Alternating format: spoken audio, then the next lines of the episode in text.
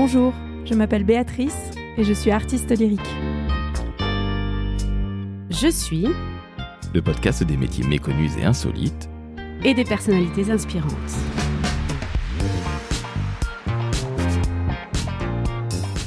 Salut Béatrice. Salut Laurent. Comment ça va ? Très bien, et toi ? Ça va extrêmement bien, merci de m'accueillir chez toi, en plein centre et en plein cœur de Paris. Merci de...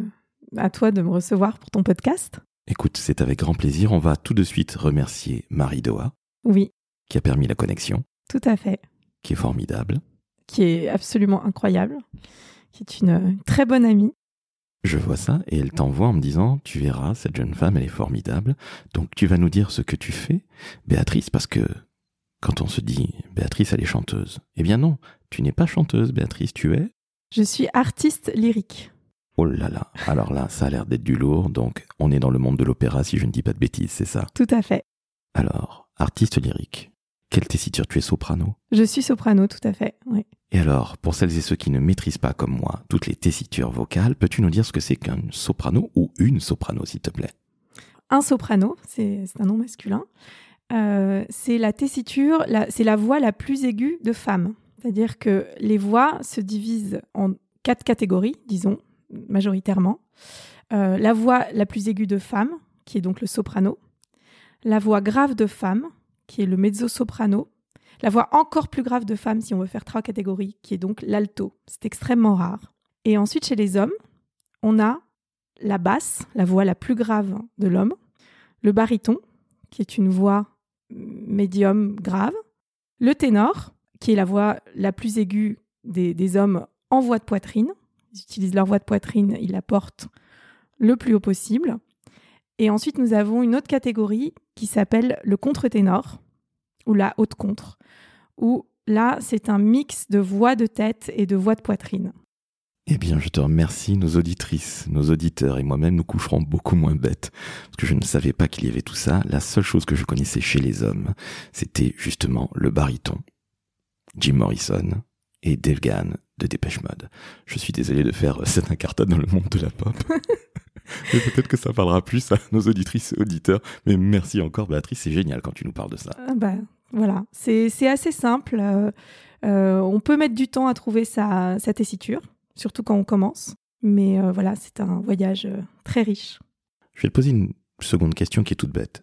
Comment es-tu devenue artiste lyrique ? Alors, je dirais que j'ai approché euh, ce métier par le biais de la scène en général. C'est-à-dire que j'ai toujours adoré être sur scène. Euh, j'ai fait, euh, quand je suis venue vivre à Paris euh, autour de l'âge de quinze ans, euh, j'ai commencé des études de théâtre. Mais il y avait une, une sorte de dimension qui me manquait. Et puis il se trouve que j'ai, euh, j'ai un oncle qui est chanteur lyrique, que j'ai été écouter un jour euh, dans un opéra de Monteverdi. Euh, et là, j'ai eu un, une sorte de, de, de choc, de révélation. Euh, voilà, j'ai, j'ai... C'était donc une mezzo-soprano qui chantait euh, le lamento de, de Pénélope dans Le Retour d'Ulysse de Monteverdi. Et euh, voilà, je me suis dit, c'est, c'est ça que je veux faire. Mais j'avais aucune idée de comment m'y prendre, de comment on y arrivait et surtout... De, de, voilà, le, l'idée de, de, d'être douée ou pas ne m'a même pas traversé l'esprit. Donc tu es comme foudroyée lorsque tu vas à cet opéra et là tu prends ça en plein cœur. Ah oui, oui, c'est-à-dire que j'ai été complètement bouleversée par cette voix. Je me suis dit mais comment, euh, voilà, comment, comment cette femme, enfin comment, comment arrive-t-on à produire un, un tel son ? Comment euh, arrive-t-on à un tel naturel ? On avait juste l'impression que, que, que, que ça sortait d'elle vraiment comme un, un filet continu. Euh, Et voilà, une voix absolument magnifique, euh, extrêmement chaleureuse et, et qui portait une émotion absolument euh, immense. Ça, ça m'a beaucoup intriguée. Je, je, je me suis dit, c'est, c'est, ça m'a l'air tellement éloigné de, de ce que, que je pensais euh, qu'un corps humain pouvait, pouvait faire. Pour autant, tes parents te disent, bon, ok, tu veux être chanteuse ou artiste lyrique, c'est sympa Béatrice, mais passe ton bac d'abord. Donc tu passes quand même ton bac, et quel bac ? Et puis tu fais des superbes études. Oui, alors j'ai, j'ai, j'ai commencé le chant, enfin, j'ai, commencé, j'ai pris mes premiers cours de chant euh, aux alentours de, voilà, de dix-sept à dix-huit ans. Je voulais commencer à seize ans, pour être, pour être honnête, mais on m'a dit que j'étais un petit peu trop jeune, ce qui n'est pas toujours vrai, mais bon... Euh, et donc oui, j'ai passé mon bac, euh, j'ai fait un bac littéraire, et ensuite j'ai commencé des études d'histoire de l'art, à la Sorbonne, à Paris quatre, que j'ai continué ensuite à l'école du Louvre. Et tout au long de, de mes études euh, d'histoire de l'art, je continuais le chant et je, c'est toujours vraiment quelque chose qui m'a nourrie. Euh, j'avais vraiment besoin de ces deux, deux dimensions-là pour, euh, pour nourrir ma curiosité artistique et, et mon éveil euh, artistique en général. Pourtant, on te dit, bon, écoute, t'es gentille, Béatrice, t'es douée dans les études, mais les cours de chant, laisse tomber avant même d'avoir essayé parce que tu vas pas y arriver, c'est bien ça ?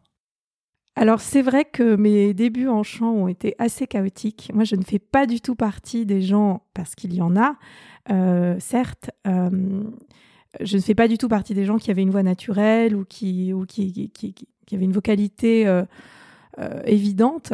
Donc, je, donc, mes premiers cours de chant ont été un petit peu compliqués parce qu'il euh, y avait une sorte euh, d'attente de, de résultats euh, de la part éventuellement de, de mes professeurs qui ne savaient pas tellement quoi faire de moi parfois, euh, ou même euh, ou même de mon entourage, parce que dès qu'il y avait une petite audition euh, dans ma classe, euh, voilà, on invitait l'entourage et tout, et puis les gens venaient vous écouter. Mais bon, quand vous commencez le chant, forcément, vous vous vous, vous maîtrisez pas. Donc euh, donc les gens s'attendent à entendre euh, voilà la révélation lyrique de l'année, et puis bon, ils vous entendent euh, en train d'essayer de vous débattre euh, avec un, un petit air italien du dix-septième siècle. Donc ça peut être un petit peu décevant pour euh, pour l'entourage qui projette énormément de choses sur vous, parce que dès que vous dites que, voilà, que vous faites du chant, que vous, puis que vous voulez éventuellement en faire votre métier, c'est qu'on se dit, ah bah forcément, c'est, c'est qu'elle euh, il doit y avoir quelque chose et, que, et qu'elle doit être euh, extrêmement douée.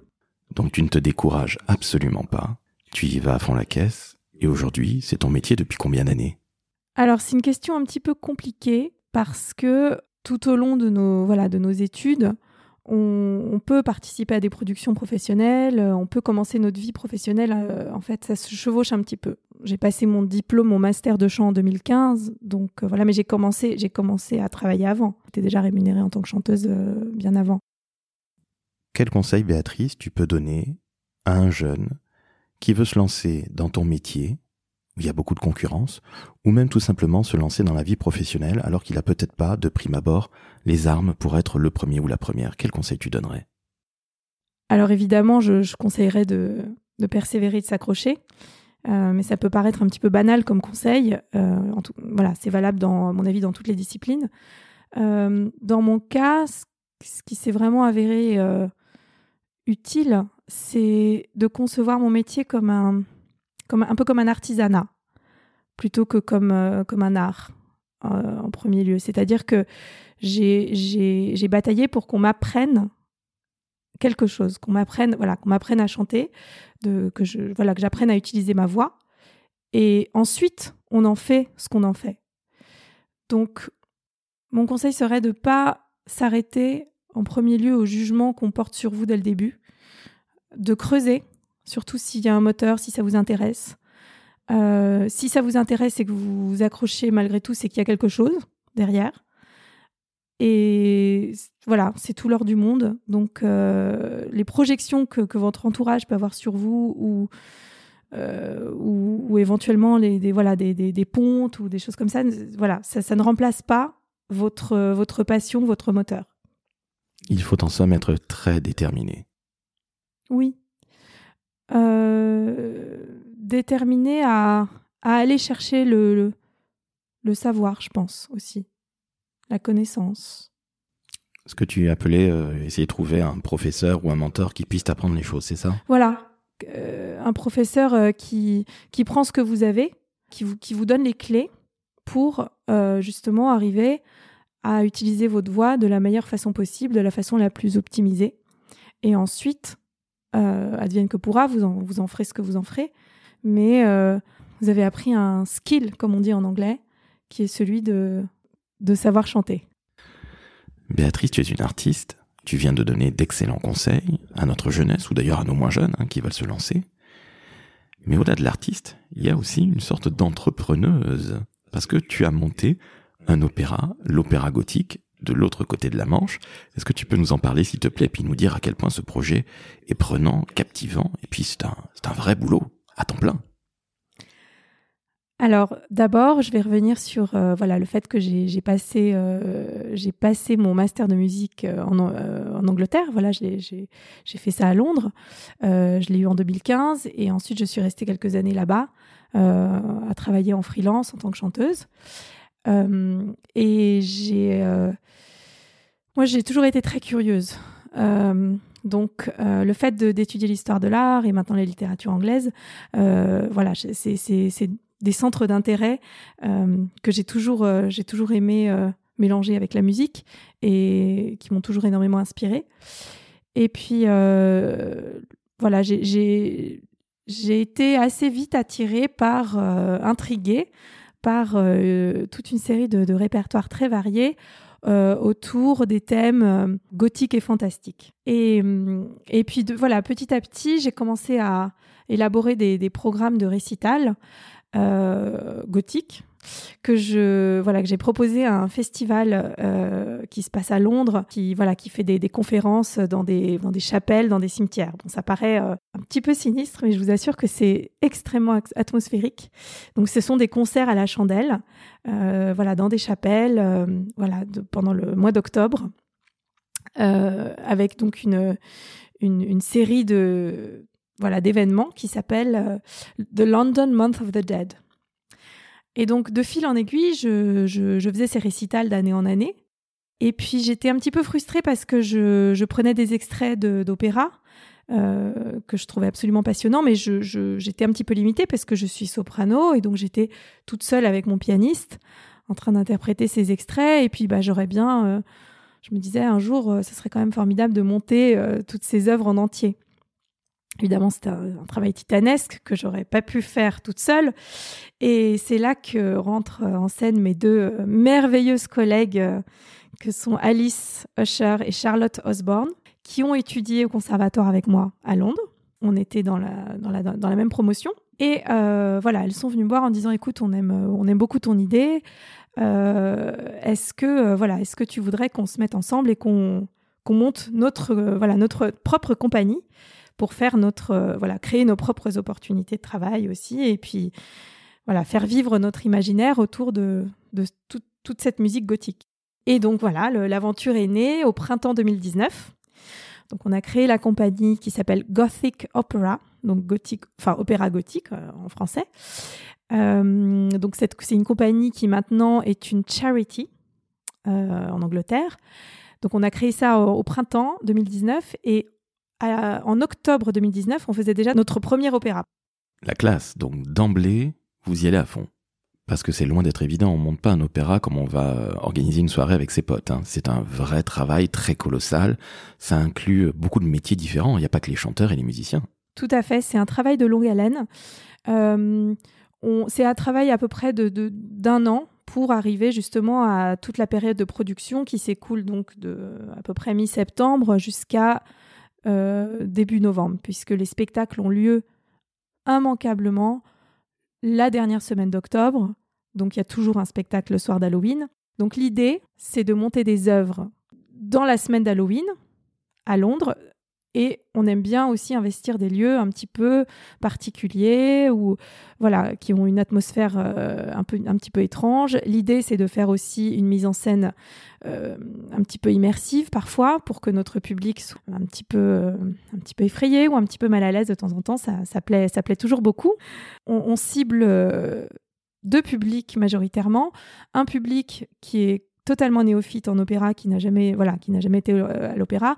Et notre deuxième, euh, notre deuxième catégorie de public qu'on cible est un public de, de connaisseurs d'opéra, puisque mon, mon but est de déterrer, si je puis me permettre ce jeu de mots absolument ter- terrible, euh, des œuvres qui sont peu, voire qui n'ont jamais été jouées auparavant, en tout cas sur le sol britannique.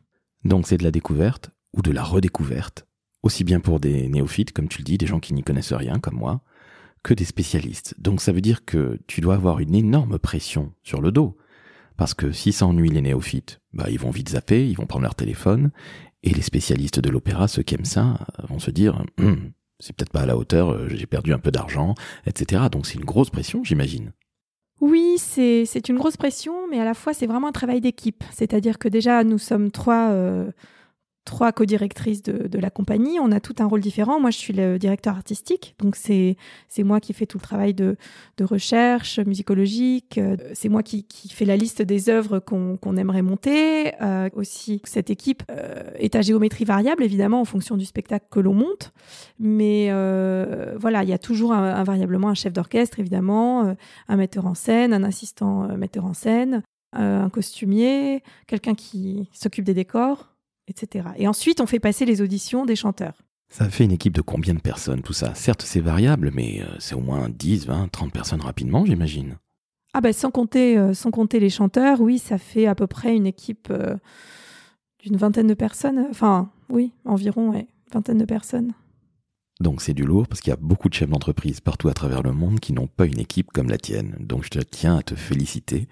Et encore une fois, ce que je trouve génial dans ce témoignage, sur lequel tu es absolument intarissable, c'est que finalement, tu n'as pas peur de gravir les montagnes. The sky is the limit, comme disent les Anglais ou les Américains. Et je trouve ça absolument passionnant. J'ai une autre question qui me vient à l'esprit, Béatrice. Elle est toute bête, mais elle est absolument essentielle. Qu'est-ce qui te plaît le plus aujourd'hui dans ton métier ? Je pense, c'est vraiment d'être sur scène avec mes collègues et de partager, de partager la musique. Pour moi, c'est absolument essentiel. Euh, le chanteur d'opéra est un animal social. Donc le Covid, la période Covid a été extrêmement difficile. Euh, aussi en partie pour ça, euh, puisque euh, nous ne pouvons pas euh, faire de la musique tout seul dans notre salon. Euh, on a besoin d'être entouré. On est un ch- le chanteur a toujours besoin d'être entouré. Un pianiste, un, voilà... Un, Euh, un autre instrument, un autre chanteur. Euh, on a besoin, voilà, on a besoin d'être ensemble, on a besoin de faire de la musique ensemble. Et moi, vraiment, euh, le, le, l'épanouissement euh, que je trouve euh, que je trouve dans mon métier, c'est le, les rencontres que je fais, qui sont extrêmement passionnantes. Euh, c'est cette énergie de groupe, vraiment, cette collégialité du métier qui qui me remplit de joie, euh, de voir toutes ces énergies toutes dirigées vers un seul objectif, qui est de faire le meilleur spectacle possible et, et de, de voilà de moi moi j'aime rien tant que d'être sur scène euh, avec euh, voilà dans un duo ou un trio et de me nourrir de l'énergie de mon partenaire. Euh, personnellement, je préfère euh, les ensembles ou les scènes de chœur ou être à plusieurs sur scène plutôt que euh, d'être toute seule euh, voilà chanter mon air pendant pendant dix minutes. J'ai l'impression qu'il y a une elle est limite un état d'esprit d'équipe de football. Oui, tout à fait. Euh, c'est vraiment... Euh, c'est comme une petite famille qui se crée. C'est-à-dire que pendant un mois, euh, on, on, vit, on vit pratiquement tous ensemble, on se voit tous les jours, on répète, euh, on est en contact. En plus, nous, les, les fondatrices de la compagnie, euh, on est vraiment les points de contact entre l'équipe créative, les chanteurs et euh, le, le lieu, par exemple, la logistique du lieu. Euh, donc, on est vraiment la plaque tournante. Et je pense que notre énergie passionnée et, et positive infuse dans, dans toute l'équipe. Euh, il arrive évidemment, bien sûr, qu'il y, qu'il y ait des conflits, euh, qu'on ait, qu'on ait des, des petites choses à gérer.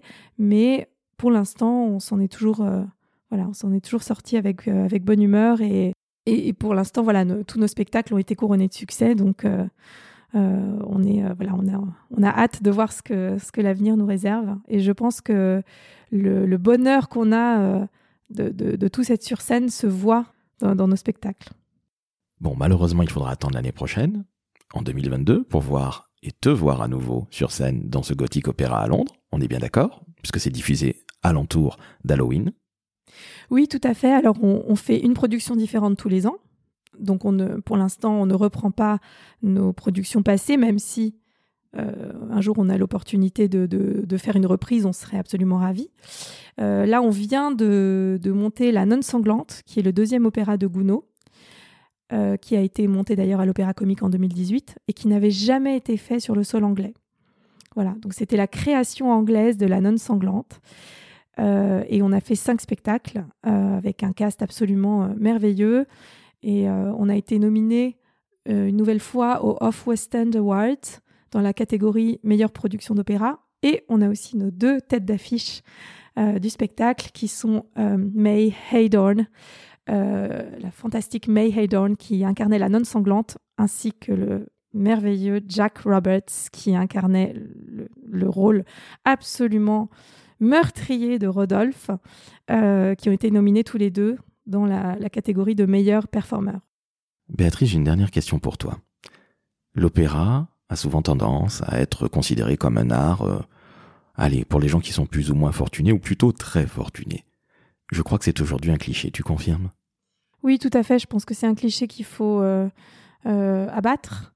On met beaucoup dans la tête des gens que c'est un art euh, élitiste, euh, avec euh, une chanteuse à la perruque poudrée euh, qui glousse des vocalises, alors que pas du tout, euh, c'est un art extrêmement euh, puissant, euh, qui peut vraiment vous surprendre, euh, qui peut vous questionner aussi. Euh, c'est une sorte de... C'est, parfois, c'est presque cinématographique, euh, c'est des, des, des sentiments puissance mille, euh, et ce serait vraiment euh, dommage de passer à côté euh, juste parce qu'on a des préjugés dessus. On peut tout à fait euh, passer une très bonne soirée à l'opéra pour euh, vingt à trente euros. Euh, voilà, il suffit, de, il suffit de chercher un petit peu. Il euh, y a des, des spectacles musicaux à Paris, euh, pas forcément sur la scène de Bastille ou Garnier, euh, qui proposent euh, voilà, des spectacles d'une, d'une très grande qualité. Et ça peut être un art extrêmement fun. Eh bien, merci à toi, Béatrice. On va se quitter là-dessus. J'avais des préjugés. Je pensais découvrir une sorte de diva. Alors, évidemment, je t'avais eu au téléphone et je tiens à dire, pardon, à nos auditrices et auditeurs que Béatrice est une jeune femme, entre guillemets, tout à fait normale. Une jeune femme du, du vingt et unième siècle, absolument charmante. Et oubliez vos préjugés. Dans la vie, on en a beaucoup. La période est difficile. Mais en tout cas, Béatrice vous a montré que, à force d'abnégation, eh bien, on peut réussir et vivre de sa passion. Et quel magnifique métier. Merci à toi, Béatrice, c'était passionnant. Merci à toi, Laurent. Et foncez à l'opéra et vous pouvez y aller en jean basket. Merci beaucoup pour ces informations. Je me ferai un très très grand plaisir d'y aller en jean basket. Mais en tout cas, c'était absolument passionnant. Chères auditrices, chers auditeurs, vous venez de découvrir une jeune femme formidable. Vous avez entendu en intro ce dont elle est capable. Une voix formidable, une très belle voix. Donc, rien que pour ça, envoyez-nous de l'amour. Mettez cinq étoiles sur Apple Podcast et sur Spotify. Vous commentez. On a besoin d'amour. Surtout qu'il fait froid ces temps-ci. Merci à toi encore, Béatrice. Merci à toi, Laurent. Ciao, ciao.